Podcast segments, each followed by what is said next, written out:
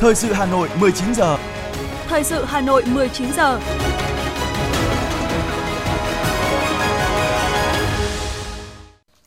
Võ Nam và Thu Thảo xin được đồng hành cùng quý vị thính giả trong chương trình thời sự tối nay, thứ tư ngày mười bốn tháng chín năm hai nghìn không trăm hai mươi hai. Những nội dung chính sẽ được đề cập đến trong chương trình.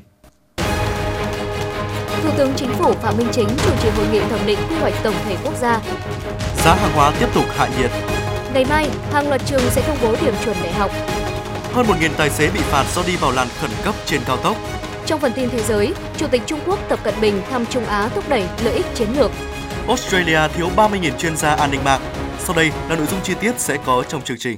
Thưa quý vị, sáng nay tại Hà Nội, Hội đồng thẩm định quy hoạch tổng thể quốc gia thời kỳ hai nghìn không trăm hai mươi mốt đến hai nghìn không trăm ba mươi, tầm nhìn đến năm hai nghìn không trăm năm mươi đã họp dưới sự chủ trì của Thủ tướng Chính phủ Phạm Minh Chính. Kết luận hội nghị, Thủ tướng Phạm Minh Chính nhấn mạnh sự cần thiết cũng như kết quả đạt được trong việc xây dựng quy hoạch cũng như tiếp thu nhiều ý kiến sát với thực tế. Yêu cầu đặt ra là tuân thủ theo luật quy hoạch, bám sát chủ trương của Đảng, chính sách của Đảng và Nhà nước, đảm bảo dễ hiểu, dễ làm, dễ giám sát, dễ kiểm tra, phải bám sát vào cương lĩnh. Đây là quy hoạch mười năm và tầm nhìn đến năm hai nghìn không trăm năm mươi. Các nội dung cần phù hợp với tình hình thực tế, theo sát các nghị quyết của Trung ương về phát triển hạ tầng, thu hút đầu tư, nguồn nhân lực trong các nghị quyết của Trung ương và Bộ Chính trị để cụ thể hóa thực hiện. Thủ tướng Phạm Minh Chính cũng gợi mở câu hỏi về việc huy động vốn để thực hiện quy hoạch này, cách thức huy động nguồn lực nhà nước, nhân dân và doanh nghiệp ra sao. Bên cạnh đó, quan trọng nhất là xác định nguồn lực con người, tiến tới phát triển, thịnh vượng cũng là vì con người.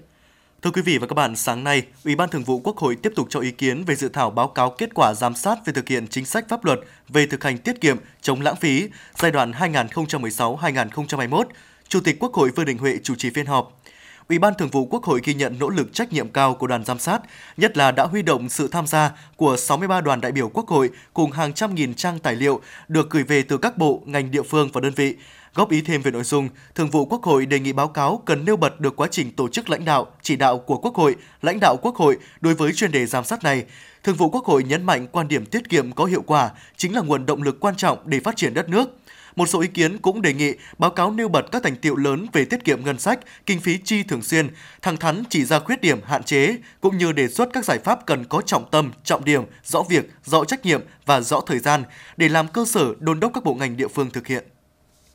Thưa quý vị và các bạn, ngày mười ba tháng chín năm hai nghìn không trăm hai mươi hai, đồng chí Đinh Tiến Dũng, Ủy viên Bộ Chính trị, Bí thư Thành ủy Hà Nội đã ký ban hành chỉ thị số mười sáu của Ban Thường vụ Thành ủy về tăng cường lãnh đạo chỉ đạo thực hiện công tác giải phóng mặt bằng, tái định cư dự án đường vành đai bốn vùng thủ đô trên địa bàn thành phố Hà Nội. Chỉ thị nêu rõ, dự án đầu tư xây dựng đường vành đai bốn vùng thủ đô là dự án có ý nghĩa đặc biệt quan trọng, góp phần mở rộng không gian phát triển cho thủ đô, tạo điều kiện kéo giãn mật độ dân cư tại khu vực nội đô, góp phần giảm ùn tắc giao thông, từng bước chuyển dịch cơ cấu kinh tế khu vực hai bên tuyến đường và khu vực ngoại thành, tăng cường khả năng kết nối, tạo động lực, tác động lan tỏa liên vùng, tạo bước đột phá trong phát triển kinh tế xã hội. Dự án đoạn đường vành đai bốn đi qua địa bàn thành phố Hà Nội dài năm mươi tám phẩy hai ki lô mét đi qua bảy quận huyện Sóc Sơn, Mê Linh, Đan Phượng, Hoài Đức, Hà Đông, Thanh Oai và Thường Tín. Do đó, khối lượng công việc liên quan công tác giải phóng mặt bằng, thu hồi đất phục vụ thi công dự án rất lớn. Theo chỉ thị, Ban Thường vụ Thành ủy chỉ đạo bảy nhóm nhiệm vụ để tập trung sự lãnh đạo, chỉ đạo của các cấp ủy Đảng và của cả hệ thống chính trị từ thành phố đến cơ sở, sự ủng hộ của tập thể cá nhân người sử dụng đất khi nhà nước tiến hành thu hồi đất, đảm bảo hoàn thành đúng tiến độ công tác giải phóng mặt bằng dự án đầu tư xây dựng đường vành đai bốn vùng thủ đô Hà Nội.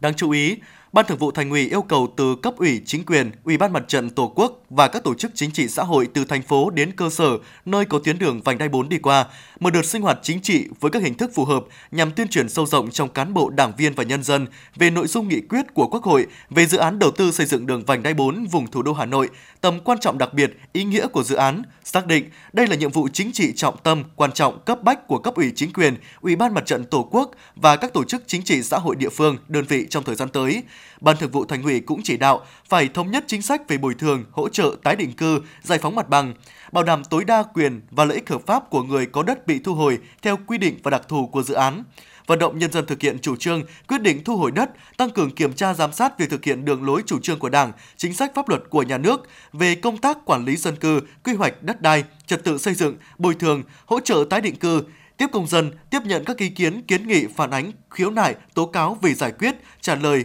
đúng quy định của pháp luật.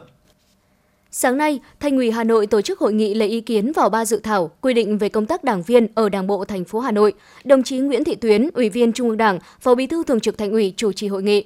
Tại hội nghị, các đại biểu đã tập trung thảo luận khẳng định việc xây dựng ba văn bản nêu trên có tính thời sự và ý nghĩa thực tiễn cao, giúp cho các cấp ủy quản lý chặt chẽ đội ngũ đảng viên một cách bài bản khoa học, nâng cao chất lượng đội ngũ đảng viên nói chung và chất lượng kết nạp đảng viên trong toàn Đảng bộ thành phố Hà Nội, góp phần đặc biệt quan trọng trong việc nâng cao chất lượng tổ chức cơ sở đảng, đảng viên, xây dựng hệ thống chính trị vững mạnh. Ban tổ chức Thành ủy đã lựa chọn những nội dung thiết thực, giải quyết tốt các vấn đề phát sinh từ thực tiễn đặt ra. Ba văn bản nêu trên có nhiều điểm mới, các giải pháp nêu ra rất căn cơ, vừa là định hướng nhưng cũng vừa là hướng dẫn rất cụ thể, hợp lý và logic. Đồng thời, các đại biểu cũng đã gợi mở, đề xuất, đóng góp nhiều nội dung quan trọng, chia sẻ bổ sung thêm những giải pháp nhằm nâng cao chất lượng đội ngũ đảng viên, chất lượng kết nạp đảng viên, bổ sung những kinh nghiệm phương thức quản lý đội ngũ đảng viên, tương ứng với từng mô hình, tổ chức đảng, kinh nghiệm, cách làm của công tác kết nạp đảng viên, cách thức rà soát, sàng lọc và đưa những đảng viên không còn đủ tư cách ra khỏi đảng. Thưa quý vị, sáng nay, Ủy viên Ban Thường vụ, Trưởng Ban Tuyên giáo Thành ủy Bùi Huyền Mai chủ trì tổng duyệt chương trình trung khảo hội thi tìm hiểu nghị quyết mười lăm của Bộ Chính trị về phương hướng nhiệm vụ phát triển thủ đô. Tổ chức theo hình thức sân khấu hóa, trung khảo hội thi tìm hiểu nghị quyết mười lăm có sự tham dự của bốn đội gồm mười sáu thí sinh xuất sắc được lựa chọn từ hơn một triệu thí sinh đăng ký và tham gia vòng thi sơ khảo trên nền tảng trực tuyến. Để tham gia ba phần thi trắc nghiệm, thuyết trình và trả lời câu hỏi của ban giám khảo, cả bốn đội thi đều đã nghiên cứu kỹ, nắm vững các mục tiêu, quan điểm và các nhiệm vụ giải pháp chủ yếu xây dựng phát triển thủ đô, hướng đến các mốc một trăm năm thành lập Đảng năm hai không ba không, một trăm năm thành lập nước năm hai không bốn lăm. Đặc biệt, phần thi thuyết trình và trả lời câu hỏi chính là dịp để các thí sinh phát huy trí tuệ, trách nhiệm công dân, đóng góp, hiến kế xây dựng phát triển thủ đô đạt các mục tiêu nghị quyết mười lăm đề ra, đổi mới sáng tạo phương thức học tập, tìm hiểu nghị quyết của Đảng, Ban Tuyên giáo Thành ủy Hà Nội đã và đang góp phần đưa nghị quyết mười lăm của Bộ Chính trị thấm sâu vào cuộc sống, dẫn lối mở đường cho các phong trào hành động cách mạng tham gia xây dựng phát triển thủ đô văn hiến, văn minh hiện đại. Trung khảo hội thi tìm hiểu nghị quyết mười lăm sẽ diễn ra sáng mai mười lăm tháng chín. Tổng cục Thuế vừa thực hiện bốc thăm công khai, lựa chọn ngẫu nhiên bảy mươi mốt cán bộ để thực hiện xác minh tài sản năm hai không hai hai. Theo đó, số người được lựa chọn xác minh ngẫu nhiên phải đảm bảo tối thiểu là mười phần trăm số người có nghĩa vụ kê khai, trong đó có ít nhất một người là người đứng đầu hoặc cấp phó của người đứng đầu cơ quan, tổ chức đơn vị. Nội dung xác minh tài sản thu nhập sẽ là xác minh tính trung thực, đầy đủ của bản kê khai, tính trung thực trong việc giải trình về nguồn gốc của tài sản, thu nhập tăng thêm theo quy định của Luật phòng chống tham nhũng, qua đó góp phần xây dựng đội ngũ cán bộ, công chức thuế hiện đại, liêm chính.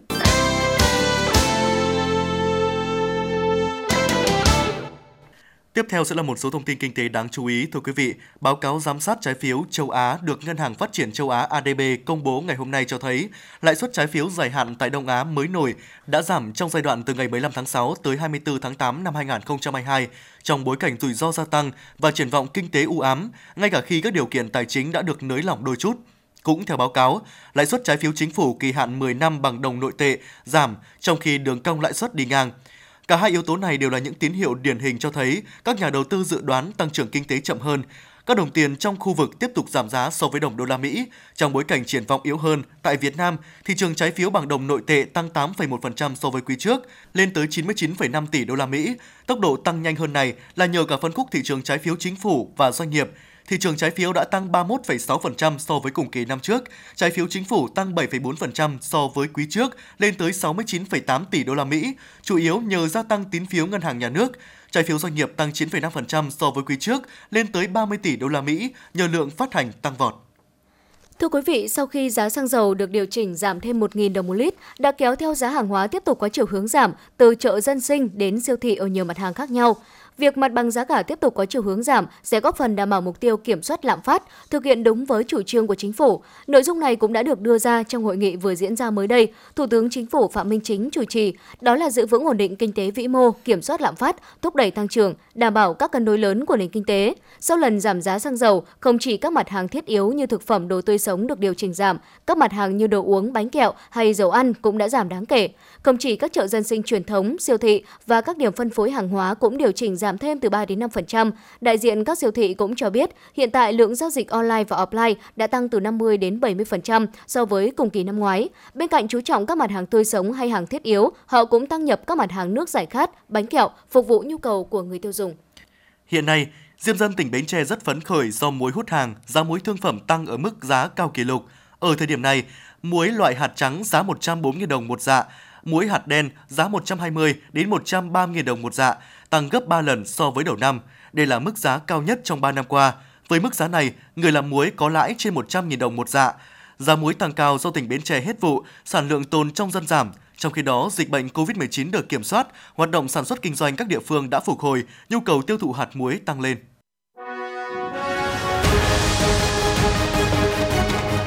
Thời sự Hà Nội, nhanh, chính xác, tương tác cao. Thời sự Hà Nội, nhanh, chính xác, tương tác cao.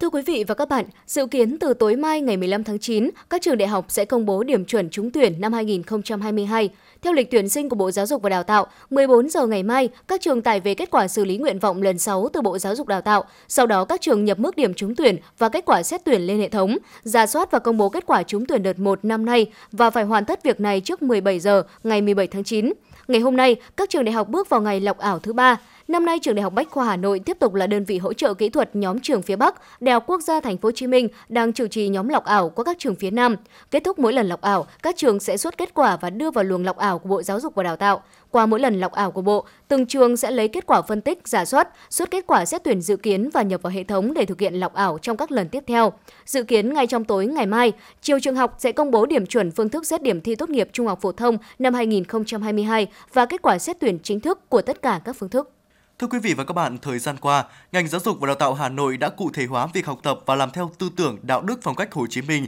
bằng nhiều hoạt động thiết thực gắn với phong trào thi đua, cuộc vận động trọng tâm của ngành. Nổi bật là cuộc vận động mỗi thầy cô giáo là một tấm gương đạo đức, tự học và sáng tạo và phong trào thi đua xây dựng trường học thân thiện, học sinh tích cực. Đối với ngành giáo dục và đào tạo, cuộc vận động học tập và làm theo tấm gương đạo đức Hồ Chí Minh được cụ thể hóa thông qua cuộc vận động mỗi thầy cô giáo là một tấm gương đạo đức, tự học và sáng tạo cùng phong trào thi đua xây dựng trường học thân thiện, học sinh tích cực, qua đó tạo được những chuyển biến tích cực trong ý thức rèn luyện, tu dưỡng đạo đức, phẩm chất nghề nghiệp, đồng thời góp phần nâng cao chất lượng dạy và học của các đơn vị. Thực hiện cuộc vận động mỗi thầy cô giáo là một tấm gương đạo đức, tự học và sáng tạo. Những năm qua, đội ngũ cán bộ, giáo viên các nhà trường trên địa bàn thành phố Hà Nội luôn nỗ lực vượt qua mọi khó khăn để hoàn thành nhiệm vụ được giao, xứng đáng là tấm gương sáng để học sinh noi theo. Tinh thần trách nhiệm, lòng yêu nghề, ý thức học tập, nâng cao trình độ chuyên môn, tự học ngoại ngữ, tin học của đội ngũ cán bộ, giáo viên ngày càng được phát huy. Cô Nguyễn Thị Phan Anh, hiệu trưởng trường mầm non huyện Đan Phượng cho biết.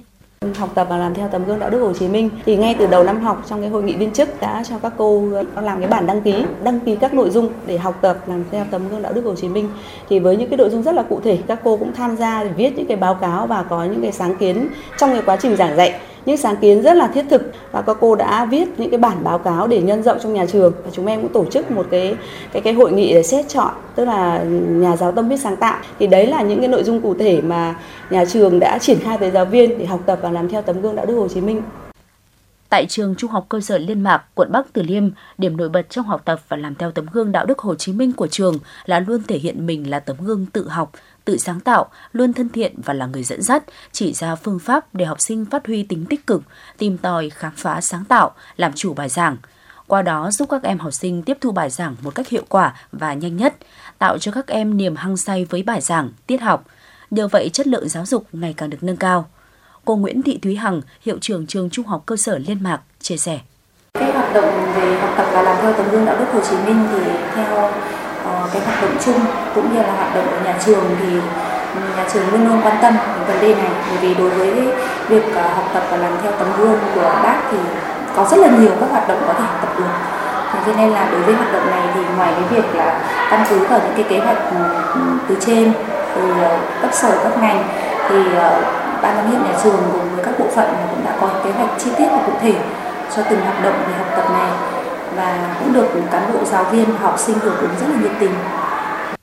Cùng với cuộc vận động dành cho các cán bộ quản lý giáo viên, phong trào xây dựng trường học thân thiện, học sinh tích cực cũng là nội dung học tập và làm theo tư tưởng, đạo đức, phong cách Hồ Chí Minh được ngành giáo dục và đào tạo quan tâm. Các cơ sở giáo dục đã tăng cường chỉnh trang, quy hoạch các phòng học, phòng chức năng, khu vui chơi và trồng cây xanh, hoa, thảm cỏ trong sân trường, xây dựng thư viện thân thiện, thư viện mở, bảo đảm khoa học, hợp lý, theo quy định của trường đạt chuẩn quốc gia. Môi trường giáo dục thân thiện đã tạo hứng thú cho học sinh đến trường, nâng cao tỷ lệ chuyên cần và phổ cập giáo dục. thầy Tạ Hữu Mạnh, Phó Hiệu trưởng Trường Trung học Cơ sở Cát Quế A, huyện Hoài Đức cho biết. Một số năm gần đây thì nhà trường cũng rất là chú trọng về cái văn hóa đọc cho được cái sự quan tâm của dân dân huyện là có trang bị cho một cái gói kinh phí, trong đó là xây dựng được một cái thư viện xanh. Thế thì qua cái buổi giới thiệu sách thì phải nói là phụ huynh rất đồng tình ủng hộ và hưởng ứng. Trong đó học sinh thì rất là hứng thú, hứng thú trong cái việc là, là được đến trường và được đọc sách.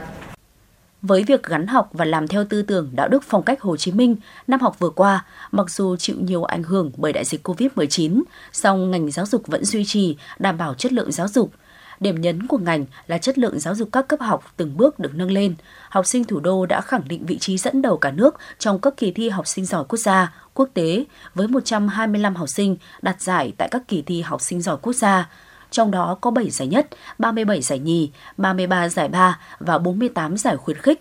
Tại các kỳ thi cấp quốc tế, học sinh Hà Nội tiếp tục khẳng định tài năng với sáu mươi ba huy chương, giải thưởng. Với những kết quả đã đạt được, tin rằng việc học tập và làm theo tư tưởng đạo đức, phong cách Hồ Chí Minh trong đội ngũ cán bộ, giáo viên và học sinh trên địa bàn thành phố sẽ tiếp tục được triển khai hiệu quả để mỗi tập thể, cá nhân nỗ lực phấn đấu, góp phần nâng cao chất lượng giáo dục toàn diện của thủ đô. Thưa quý vị và các bạn, những năm qua, chính quyền thành phố Hà Nội đã ban hành nhiều chính sách phát triển văn hóa trên cơ sở đảm bảo hài hòa giữa bảo tồn và phát triển, phát huy tối đa những tiềm năng, thế mạnh, giá trị văn hóa truyền thống mang bản sắc của thủ đô ngàn năm văn hiến. Đồng thời, Hà Nội tiếp tục tập trung quy hoạch, xây dựng phát huy hiệu quả nhiều thiết chế văn hóa, đáp ứng nhu cầu sinh hoạt văn hóa, tinh thần của nhân dân. Hà Nội là trung tâm đầu não về chính trị, hành chính quốc gia, trung tâm lớn về văn hóa, khoa học, giáo dục, kinh tế và giao dịch quốc tế của cả nước. Trong ba mươi lăm năm đổi mới, Đảng bộ thành phố Hà Nội liên tục có sự đổi mới tư duy, nâng cao nhận thức. Trong đó, thành phố đặc biệt quan tâm việc cụ thể hóa quan điểm chỉ đạo của Trung ương về phát triển văn hóa, xây dựng con người. Đến nay, trải qua tám kỳ đại hội kể từ khi bắt đầu công cuộc đổi mới, nhận thức về vị trí, vai trò của văn hóa, con người trong xã hội được Đảng bộ thành phố kế thừa và phát triển qua từng giai đoạn. Từ dấu mốc năm hai nghìn không trăm lẻ tám, khi thực hiện nghị quyết số mười lăm của Quốc hội, địa giới hành chính Hà Nội được mở rộng, những vấn đề văn hóa, xã hội, con người của Hà Nội có sự điều chỉnh bổ sung về chính sách, chủ trương, kế hoạch, kinh phí, tổ chức lại hệ thống quản lý văn hóa trên địa bàn. Thành phố tập trung xây dựng các mô hình làng văn hóa, thôn tổ dân phố văn hóa, gia đình văn hóa, tăng cường giáo dục truyền thống lịch sử địa phương, nếp sống thanh lịch văn minh. Để phát huy sức mạnh văn hóa, thành phố đã tranh thủ mọi nguồn lực cả về tài chính và kiến thức khoa học công nghệ, phấn đấu trở thành điểm đến hấp dẫn về giao lưu, hợp tác, quảng bá và tổ chức các sự kiện văn hóa thể thao có uy tín trong nước và quốc tế. Với những nỗ lực đó, thành phố ngàn năm không chỉ là trái tim của cả nước mà còn được bạn bè thế giới tôn vinh là thủ đô của lương tri và phẩm giá con người, thành phố vì hòa bình, thành phố sáng tạo của UNESCO. Bí thư Thành ủy Đinh Tiến Dũng cho biết. Các cấp ủy Đảng, chính quyền, Mặt trận Tổ quốc Việt Nam và các tổ chức, đoàn thể từ thành phố xuống đến cơ sở phải nhận thức sâu sắc về nhiệm vụ phát triển văn hóa trong các cái văn kiện của Đảng. Chú trọng phát triển văn hóa Hà Nội trên cơ sở phát huy truyền thống, ngàn năm văn hiến và anh hùng, thành phố vì hòa bình và tiếp thu tinh hoa văn hóa của nhân loại, xây dựng người Hà Nội thanh lịch, văn minh, phát triển toàn diện với những giá trị nhân văn và tinh thần yêu nước sâu sắc, ý thức tôn trọng pháp luật, giàu lòng tự hào dân tộc, ý chí khát vọng phát triển và coi đây là sức mạnh nội sinh, động lực tinh thần to lớn để phát triển thủ đô bền vững. Trong những năm qua, Hà Nội luôn nhận thức sâu sắc phát triển văn hóa là nội dung trọng tâm xuyên suốt, vừa là nhiệm vụ trước mắt, vừa là nhiệm vụ cơ bản và lâu dài. Thành phố đã ban hành và đẩy mạnh việc thực hiện các chương trình phát triển, trong đó có chương trình số không bốn về phát triển văn hóa xã hội, nâng cao chất lượng nguồn nhân lực, xây dựng người Hà Nội thanh lịch văn minh giai đoạn hai nghìn không trăm mười sáu đến hai nghìn không trăm hai mươi và đến giai đoạn hai nghìn không trăm hai mươi mốt đến hai nghìn không trăm hai mươi lăm là chương trình không sáu. Tiếp đó, Đại hội mười bảy Đảng bộ thành phố Hà Nội, nhiệm kỳ hai nghìn không trăm hai mươi đến hai nghìn không trăm hai mươi lăm tiếp tục khẳng định nhận thức toàn diện hơn về phát triển văn hóa, xây dựng con người Hà Nội, đồng thời xác định một trong ba khâu đột phá của nhiệm kỳ là đưa văn hóa và con người Hà Nội thực sự trở thành giá trị tinh thần to lớn, nguồn lực nội sinh quan trọng, quyết định sự phát triển bền vững của thủ đô. Đáng lưu ý, Hà Nội là địa phương đầu tiên có nghị quyết chuyên đề về công nghiệp văn hóa, nghị quyết số không chín ngày hai mươi hai tháng hai năm hai nghìn không trăm hai mươi hai về phát triển công nghiệp văn hóa trên địa bàn thủ đô giai đoạn hai nghìn không trăm hai mươi mốt đến hai nghìn không trăm hai mươi lăm, định hướng đến năm hai nghìn không trăm ba mươi, tầm nhìn đến năm hai nghìn không trăm bốn mươi lăm. và tiên phong triển khai phát triển văn hóa, thực hiện mục tiêu kép vừa phát huy văn hóa ngàn năm, vừa đưa văn hóa thành ngành kinh tế mũi nhọn, coi đây là bước tiến đột phá quan trọng. Phó Bí thư Thành ủy Nguyễn Văn Phong cho biết. Chúng ta cần có một nhận thức nó đúng đắn, phù hợp về công nghiệp văn hóa và hãy xác định đây là một ngành, một lĩnh vực. Hà Nội chúng ta có thế mạnh và hiện nay phát triển lĩnh vực này là phù hợp với xu thế phát triển chung của thế giới và đương có rất nhiều tiềm năng và dư địa để phát triển. Và tất cả các địa phương đều có thể tận dụng cái phát triển công nghiệp văn hóa được, chứ không có địa phương nào mà không có điều kiện cả. Thì rất mong các địa phương cho đến từng cấp phường, cấp xã, các đồng chí cũng cần quan tâm có cái triển khai cái này để nghị quyết của Thành ủy đấy thực sự đi vào cuộc sống. Thời gian tới, theo chiến lược phát triển văn hóa đến năm hai không ba không trên địa bàn thành phố, Hà Nội sẽ tiếp tục tăng đầu tư cho phát triển văn hóa nói chung, trong đó tập trung phát triển các ngành công nghiệp văn hóa thủ đô để trở thành ngành kinh tế quan trọng, tạo động lực, thúc đẩy phát triển kinh tế xã hội nhanh và bền vững.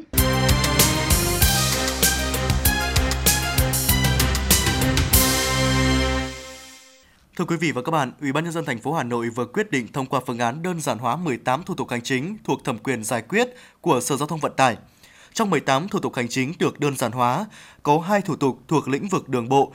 Cụ thể là thủ tục đổi cấp lại chứng chỉ bồi dưỡng kiến thức pháp luật về giao thông đường bộ cho người điều khiển xe máy chuyên dùng, giảm không phẩy năm ngày làm việc so với quy định, giảm mười sáu phẩy sáu mươi bảy phần trăm thời gian. Thủ tục cấp lại giấy chứng nhận trung tâm sát hạch lái xe đủ điều kiện hoạt động, giảm một ngày làm việc so với quy định, giảm mười phần trăm thời gian. Lĩnh vực đường thủy nội địa thực hiện đơn giản hóa mười ba thủ tục hành chính, trong đó thủ tục phê duyệt quy trình vận hành, khai thác bến phà, bến khách ngang sông, sử dụng phà một lưỡi chở khách và ô tô giảm không phẩy năm ngày làm việc so với quy định, giảm hai phẩy năm phần trăm thời gian. Thủ tục cấp giấy chứng nhận cơ sở đủ điều kiện kinh doanh dịch vụ đào tạo thuyền viên, người lái phương tiện thủy nội địa giảm một ngày làm việc so với quy định, giảm mười phần trăm thời gian. Thủ tục dự học, thi, kiểm tra để được cấp chứng nhận khả năng chuyên môn, chứng chỉ chuyên môn giảm một ngày làm việc so với quy định, giảm hai mươi phần trăm thời gian. Ngoài ra, lĩnh vực xây dựng thực hiện đơn giản hóa hai thủ tục hành chính, lĩnh vực đăng kiểm thực hiện đơn giản hóa một thủ tục hành chính. Sáng nay, Cục Cảnh sát Giao thông Bộ Công an cho biết, trong tám tháng đầu năm nay, các đội tuần tra kiểm soát giao thông đường bộ trên tám tuyến cao tốc đã xử phạt gần một nghìn một trăm lượt tài xế đi vào làn khẩn cấp, trong đó có hai trăm sáu mươi bảy xe khách, một trăm chín mươi tư xe tải, sáu trăm lẻ ba ô tô con và ba mươi ba xe container vi phạm. Con số trên được ghi nhận trên tám tuyến cao tốc Hà Nội Hải Phòng, Pháp Vân Cầu Giẽ, Ninh Bình, Bắc Giang Lạng Sơn, Hà Nội Thái Nguyên, Hà Nội Lào Cai, Thành phố Hồ Chí Minh Trung Lương, Trung Lương Mỹ Thuận, Đà Nẵng Quảng Ngãi. Theo quy định, làn dùng xe khẩn cấp nằm ngoài cùng bên phải trên đường cao tốc được phân cách với làn xe chạy bằng vạch liền màu trắng. Đây là làn đường dành cho người điều khiển phương tiện được dừng, đỗ xe khi gặp sự cố hoặc những xe ưu tiên như xe quân sự, công an cấp cứu, cứu hỏa, xử lý sự cố, di chuyển trong trường hợp khẩn cấp. Theo quy định tại Nghị định số một trăm, tài xế điều khiển phương tiện sẽ bị phạt tiền từ bốn đến sáu triệu đồng và bị tước giấy phép lái xe từ một đến ba tháng với lỗi vi phạm trên. Trước đó, Cục Cảnh sát Giao thông cho biết, sau hơn hai tháng thực hiện cao điểm của Bộ Công an, từ ngày hai mươi tháng sáu đến ngày mười tháng chín, lực lượng Cảnh sát Giao thông đã phát hiện, lập biên bản sáu trăm hai mươi lăm nghìn ba trăm năm mươi mốt trường hợp vi phạm, phạt tiền hơn một nghìn tỷ đồng, tước một trăm lẻ sáu nghìn sáu trăm mười chín giấy phép lái xe, tạm giữ một trăm năm mươi ba nghìn ba trăm hai mươi phương tiện. Ngày hôm nay, Phòng Cảnh sát Giao thông Công an thành phố Hà Nội cho biết, nằm trong kế hoạch tuyên truyền pháp luật an toàn giao thông cho học sinh các cấp dịp đầu năm học mới, đơn vị đã đồng loạt tổ chức tuyên truyền cho học sinh các cấp tại địa bàn các quận huyện như Đống Đa, Hai Bà Trưng, Long Biên, Cầu Giấy, Hoàng Mai, Thanh Trì, Ba Vì. Tại buổi tuyên truyền, cán bộ chiến sĩ Phòng Cảnh sát Giao thông đã thông tin về tình hình trật tự an toàn giao thông trên địa bàn, những nguyên nhân phổ biến dẫn đến tai nạn giao thông, hậu quả di chứng, hệ lụy do tai nạn giao thông gây ra đối với người bị nạn, gia đình và xã hội, một số hành vi vi phạm giao thông phổ biến, giới thiệu các quy tắc khi tham gia giao thông, kỹ năng tham gia giao thông an toàn, đúng pháp luật. Bên cạnh việc truyền tải các thông tin, kiến thức liên quan đến an toàn giao thông, học sinh còn được tham gia các trò chơi, thảo luận các tình huống thường gặp khi tham gia giao thông. Tại địa bàn nông thôn vùng dân tộc thiểu số, từ ngày mười hai tháng chín đến nay, Phòng Cảnh sát Giao thông đã phối hợp cùng Công an huyện Ba Vì tổ chức tuyên truyền, phổ biến giáo dục pháp luật về đảm bảo trật tự an toàn giao thông phù hợp với đối tượng học sinh tại các điểm trường trên địa bàn. Nội dung tuyên truyền xoay quanh việc học sinh chưa đủ tuổi điều khiển xe máy đến trường, học sinh đi xe đạp dàn hàng ngang, đùa nghịch dưới lòng đường, lạng lách đánh võng, không đội mũ bảo hiểm khi ngồi trên xe mô tô, xe gắn máy, xe đạp điện, vượt đèn đỏ, tình trạng ùn tắc trước cổng trường, các quy tắc về giao thông đường bộ, hệ thống biển báo, đèn tín hiệu đối với người đi bộ, người điều khiển phương tiện. Đợt tuyên truyền này không chỉ phổ biến và giáo dục các quy định pháp luật về trật tự an toàn giao thông mà còn hướng tới trang bị cho các em học sinh các kỹ năng điều khiển phương tiện an toàn. Thưa quý vị, Tổng công ty Đường sắt Việt Nam vừa gửi văn bản kiến nghị Ủy ban nhân dân thành phố Hà Nội và Cục Đường sắt Việt Nam xử lý dứt điểm tình trạng buôn bán chụp ảnh tại các tủ điểm cà phê đường tàu đang ảnh hưởng đến trật tự an toàn giao thông đường sắt. Theo Tổng công ty Đường sắt Việt Nam, đầu năm hai không một tám, khu vực phía Bắc ga Hà Nội từ ki lô mét không cộng năm trăm chín mươi lăm đến ki lô mét không cộng tám trăm bốn mươi tuyến đường sắt Hà Nội Đồng Đăng xuất hiện loại hình du lịch khách nước ngoài đi tham quan, quay phim chụp ảnh trên đường sắt, nhất là khi có tàu chạy qua. Cùng đó là hàng quán bày bàn ghế bán nước cho khách du lịch trong phạm vi bảo vệ hành lang an toàn giao thông đường sắt. Trước tình trạng trên, Tổng công ty Đường sắt Việt Nam đã chỉ đạo Công ty Cổ phần Đường sắt Hà Hải, đơn vị được giao quản lý, phối hợp với các cơ quan chức năng triển khai nhiều biện pháp quyết liệt, trong đó có cưỡng chế giải tỏa các hành vi vi phạm, xử phạt hành chính. Tuy nhiên, khi dịch cô vít mười chín được kiềm chế, tình trạng vi phạm hành lang an toàn giao thông đường sắt tại khu vực này lại tái diễn.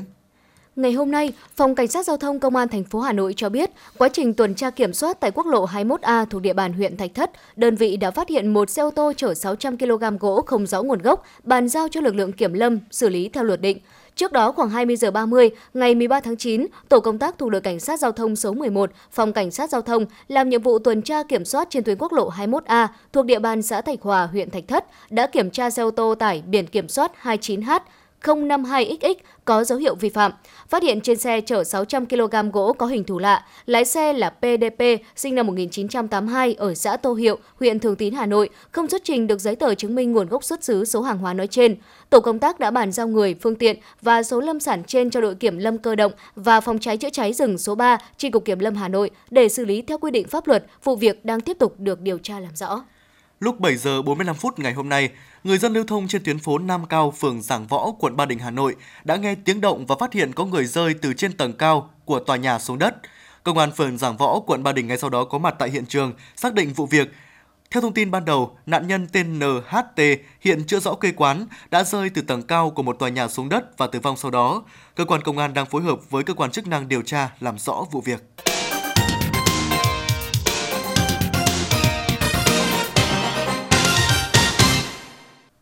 Thưa quý vị và các bạn, thời gian vừa qua, Công an huyện Thạch Thất đã triển khai xây dựng nhiều mô hình sáng tạo trong công tác phòng cháy chữa cháy, phù hợp với đặc điểm tình hình, đặc thù địa bàn, qua đó giảm số vụ và thiệt hại khi cháy nổ xảy ra.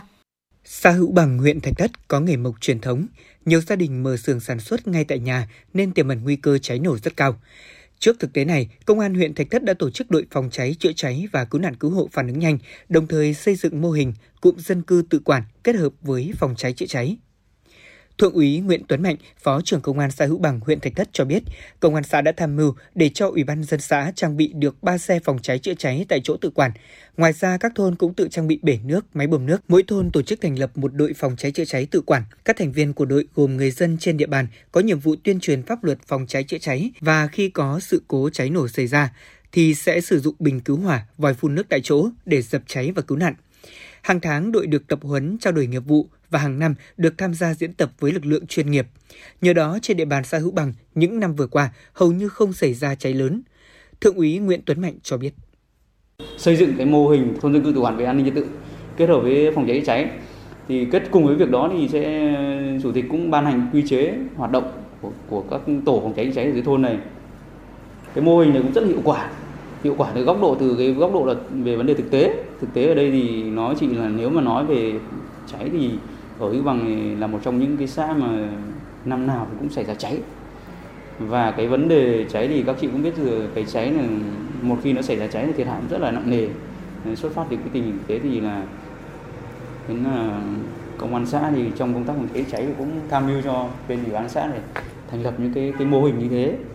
Thì vừa rồi mà trong cái đợt diễn tập xây dựng mô hình thì cũng tham mưu cho ủy ban xã và cũng được sự quan tâm của trên công an huyện thì cũng xây cũng cũng cũng triển khai là xây dựng cái mô hình là có ba cái xe phòng cháy chữa cháy tại chỗ tự quản. Theo Công an huyện Thạch Thất, đơn vị đã chỉ đạo Công an các xã phối hợp với các đơn vị xây dựng và triển khai, xây dựng mô hình bể nước, trang bị máy bơm chữa cháy tại các ngõ sâu ở làng nghề Hữu Bằng với hai trăm điểm lấy nước, bốn mươi lăm máy bơm khiêng tay. Thượng tá Nguyễn Văn Mạnh, Phó trưởng Công an huyện Thạch Thất cho biết, mô hình tự quản phòng cháy chữa cháy của xã Hữu Bằng đã phát huy hiệu quả rõ nét, góp phần xử lý nhanh một số vụ cháy nhỏ, sự cố cháy xảy ra, không để xảy ra cháy lan, gây thiệt hại lớn. Trong đó, tổ đội phòng cháy chữa cháy do chính quyền cơ sở thành lập đều được trang bị bình chữa cháy, xô múc nước, xẻng, xà beng, kìm cộng lực, sẵn sàng cứu hộ trong các tình huống khẩn cấp, góp phần quan trọng trong công tác phòng chống giặc lửa cùng với lực lượng chuyên nghiệp. Thượng tá Nguyễn Văn Mạnh cho biết thêm. Công an huyện Thạch Thất đã tham mưu cho huyện ủy, hội đồng nhân dân, ủy ban nhân dân huyện Thạch Thất tổ chức tình huống chữa cháy tại xã Hữu Bằng. Trong quá trình mà tổ chức đây thì đã kết hợp ngoài lực lượng chữa cháy chuyên nghiệp cũng như các lực lượng nghiệp vụ khác của công an huyện Thạch Thất thì có việc phối hợp tham gia cứu chữa của các cái xe chữa cháy tự quản trên địa bàn của xã Hữu Bằng. Đây là một cái mô hình rất là hay và đã được Đảng ủy, Ban giám đốc Công an thành phố ghi nhận, đánh giá, cũng như phòng P bảy Công an thành phố đã ghi nhận cái hiệu quả. Theo Ủy ban nhân dân huyện Thạch Thất, làng nghề xã Hữu Bằng là nơi tập trung nhiều nhà xưởng sản xuất đồ gỗ và cơ khí với nhiều vật liệu dễ cháy. Trung bình hàng năm ở xã xảy ra từ sáu đến mười vụ cháy lớn nhỏ. Chính vì thế, việc chính thức thành lập tổ chữa cháy lưu động giúp bà con yên tâm sản xuất và kinh doanh là vô cùng cần thiết. Sắp tới, Ủy ban nhân dân huyện sẽ tích cực phối hợp cùng với lực lượng công an phát huy mô hình chữa cháy tại chỗ tại các làng nghề. Thưa quý vị và các bạn, với phương châm bốn tại chỗ, mô hình khu dân cư an toàn về phòng cháy chữa cháy đã phát huy tích cực vai trò của quần chúng nhân dân trong công tác phòng cháy chữa cháy, cứu nạn cứu hộ tại cơ sở. Tại Hà Nội, một số mô hình đã phát huy được tác dụng cần được nhân rộng. Quận Thanh Xuân có gần ba trăm ngõ nhỏ xe chữa cháy không thể vào được, trong đó có khoảng một trăm ngõ nhỏ trên hai trăm mét khó tiếp cận. Do vậy, mô hình xe máy phòng cháy chữa cháy được coi là giải pháp hữu hiệu trong việc phòng ngừa những vụ hỏa hoạn lớn, bởi việc tiếp cận đám cháy nhanh có thể dập tắt ngay từ ban đầu, không để lây lan ra diện rộng. Với phương tiện này, có thể tiếp cận ngay đến đám cháy, không vất vả như trước. Xe máy chữa cháy có thể đi được các đường tắt, ngõ tắt đến hiện trường nhanh hơn. Trên xe được trang bị đủ máy bơm, bình chữa cháy, thiết bị phá rỡ. Đồng thời, trang bị thêm mặt nạ phòng độc cho người dân nếu bị mắc kẹt trong nhà. Việc triển khai xe máy chữa cháy hiệu quả khi tham gia công tác chữa cháy ban đầu tại những khu vực ngõ nhỏ. Ông Chu Xuân Sơn, Chủ tịch Ủy ban Nhân dân phường Thanh Xuân Nam, quận Thanh Xuân cho biết. Hiện nay thì phường Thanh Xuân Nam thì cũng có được trang bị mô hình xe máy chữa cháy để đi vào các cái ngõ ngách nhỏ. Ở bên cạnh đó thì là Ủy ban phường cũng đã trang bị thêm các cái dụng cụ về phòng cháy cháy như là cây kìm cộng lực để trang bị cho các cái đội dân phòng phục vụ cho công tác phòng cháy chữa cháy. Về cơ bản thì các sự cố cháy trên địa bàn phường thì đến nay là cũng không có, thì cũng chỉ có một số trường hợp chụp cột điện thì cũng rất là may là có những cái bình chữa cháy đã được trang bị ở các cái khu nhà tập thể đó thì có thể tận dụng và khắc phục được ngay. Hàng tháng thì Đảng đều có đưa vào nghị quyết và Ủy ban phường cũng đã thành lập một cái tổ đi kiểm tra xử lý đối với các cái hộ kinh doanh kết hợp nhà ở liên quan đến phòng cháy chữa cháy thực hiện theo nghị định bốn mươi sáu. Bên cạnh đó thì cũng tiếp tục thực hiện cái mô hình tuyên truyền vận động các cái hộ dân ở nhà tập thể là mở lối thoát nạn thứ hai. Hầu hết các cái hộ dân ở các khu nhà tập thể cũ đều đã chấp hành và mở lối thoát nạn hai. Nhiều trường hợp thì cũng đã trang bị các cái bình chữa cháy. Trong tổng số trên hai trăm cơ sở sản xuất kinh doanh trên địa bàn xã Liên Hà, huyện Đan Phượng, xã được bàn giao quản lý một trăm ba mươi hộ cơ sở. Đến nay, xã đã thiết lập đầy đủ hồ sơ phòng cháy chữa cháy theo quy định, hướng dẫn để thuận tiện cho công tác quản lý. Đặc biệt, công tác phòng cháy chữa cháy luôn được đầu tư, thực hiện có hiệu quả nhờ sự phối hợp giữa chính quyền, người dân và nguồn lực từ xã hội hóa. Xã có tám tuyến đường thì mỗi tuyến đều có cụm bơm áp lực cao, bơm điện và máy nổ để phục vụ phòng cháy chữa cháy. Ngoài ra, xã cũng có năm đội sơ cứu phòng cháy chữa cháy dân phòng. Hàng tuần đều được tập huấn thử vận hành trang thiết bị chữa cháy. Tương tự, xã Hữu Bằng, huyện Thạch Thất có trên ba nghìn hộ, chiếm gần bảy mươi phần trăm số hộ trong xã làm nghề sản xuất, kinh doanh đồ mộc gia dụng, nguy cơ cháy nổ rất cao. Mặt khác, các đường thôn xóm trong khu dân cư nhỏ hẹp, xe chữa cháy chuyên nghiệp rất khó tiếp cận. Công an xã Hữu Bằng đã tham mưu với các đội nghiệp vụ Công an huyện Thạch Thất triển khai điểm mô hình thôn dân cư tự quản về an ninh trật tự kết hợp phòng cháy và chữa cháy ở chín trên chín thôn của xã. Đến nay, các hộ dân xã Hữu Bằng đã tự trang bị bốn xe chữa cháy cỡ nhỏ, một xe bồn chữa cháy dung tích năm mét khối, xây dựng ba trạm bơm cứu hỏa tại thôn, bốn mươi lăm máy bơm phục vụ chữa cháy, xây một trăm bể chứa nước chữa cháy bằng nguồn vốn xã hội hóa, góp phần tích cực trong công tác chữa cháy và cứu hộ cứu nạn. Phó trưởng Công an xã Hữu Bằng, Đại úy Nguyễn Tuấn Anh chia sẻ: Nó giúp ích rất nhiều trong công tác phòng cháy chữa cháy, giảm thiểu tối đa cái cái cái thiệt hại cho cho người dân, cho người dân đến người ta cũng nhìn nhận cái cái cái liên quan đến nhận thức về cái thứ nhất là về cái phòng cháy, thứ hai nữa là để cho người dân có những cái thao tác cơ bản nhất khi mà có một cái đám cháy xảy ra. Đấy. Từ những cái lực lượng chức năng như đơn giản như công an xã, công an xã là đơn vị gần nhất mà khi nhận được thông tin của một vụ phòng cháy cháy thì vụ cháy thì khi tiếp nhận thông tin thì công an xã sẽ báo lên cho đội à, phòng cháy cháy của huyện. Thứ hai nữa là à, triển khai cái lực lượng à, chữa cháy tại chỗ, thì huy động các thôn tự quản, các tổ là dân đấy rất là đoàn kết. Một nơi cháy mà kể cả không liên quan đến đấy nhưng mà người dân người ta đều đều ra người ta hỗ trợ. Thế nên là ngoài cái tổ phòng cháy chữa cháy của cái thôn mà nơi xảy ra cháy thì các tổ phòng cháy chữa cháy khác là người ta cũng huy động cả máy móc của người ta ở thôn người ta đến, kết hợp những cái bể nước của người dân người ta tự đào để trang bị cái bể nước ngầm ấy thì là cũng phát huy rất là tốt, giảm thiểu rất nhiều cái thiệt hại cho người dân. Phương châm bốn tại chỗ được triển khai và đã huy động được cộng đồng tham gia phòng cháy chữa cháy. Nhờ đó, hầu hết các vụ cháy đã được phát hiện và xử lý kịp thời. Các mô hình khu dân cư an toàn về phòng cháy chữa cháy được xây dựng theo phương châm thực hiện bốn tại chỗ, chỉ huy tại chỗ, lực lượng tại chỗ, phương tiện tại chỗ và vật tư hậu cần tại chỗ. Qua đó, củng cố và nâng cao năng lực phòng cháy chữa cháy của lực lượng phòng cháy chữa cháy cơ sở, kịp thời xử lý nhanh các vụ cháy ngay từ ban đầu, đảm bảo an toàn về người, tài sản. Các mô hình này cần được nhân rộng trong thời gian tới.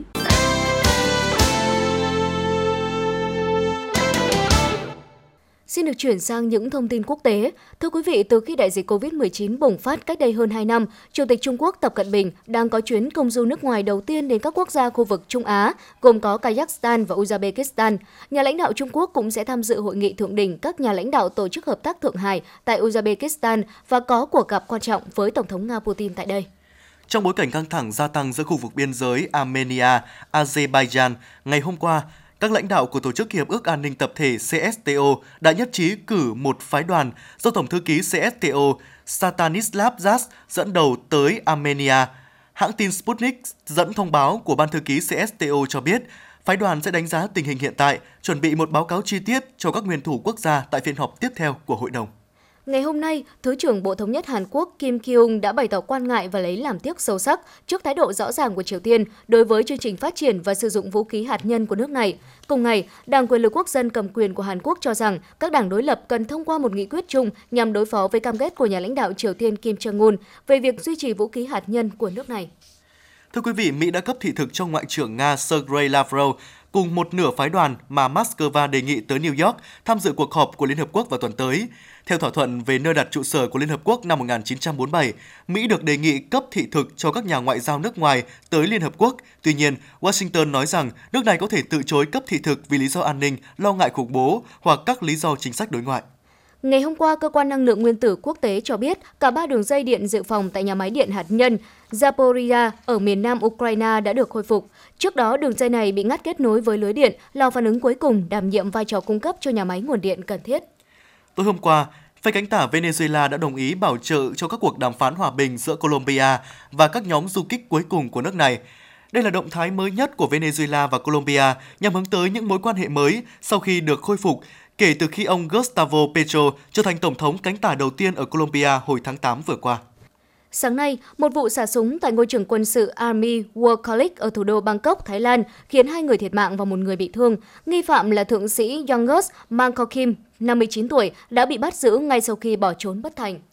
Cơ quan không gian vũ trụ Philippines ép i ét a vừa đưa ra cảnh báo các mảnh vỡ từ tên lửa đẩy của Trung Quốc có thể rơi xuống lãnh thổ nước này. Dự báo này được đưa ra dựa trên sự phối hợp giữa thông tin giữa pê i ét a, cơ quan hàng không dân dụng Philippines và Cục Hàng không dân dụng Trung Quốc.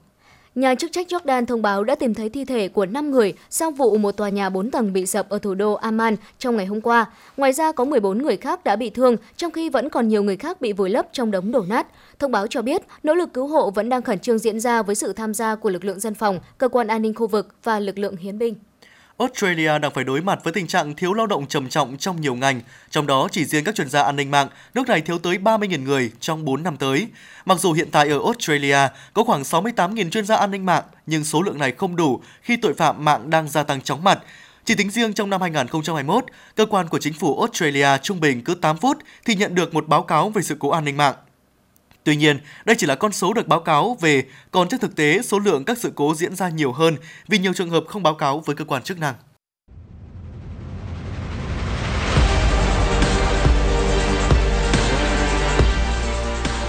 Bản tin thể thao. Bản tin thể thao.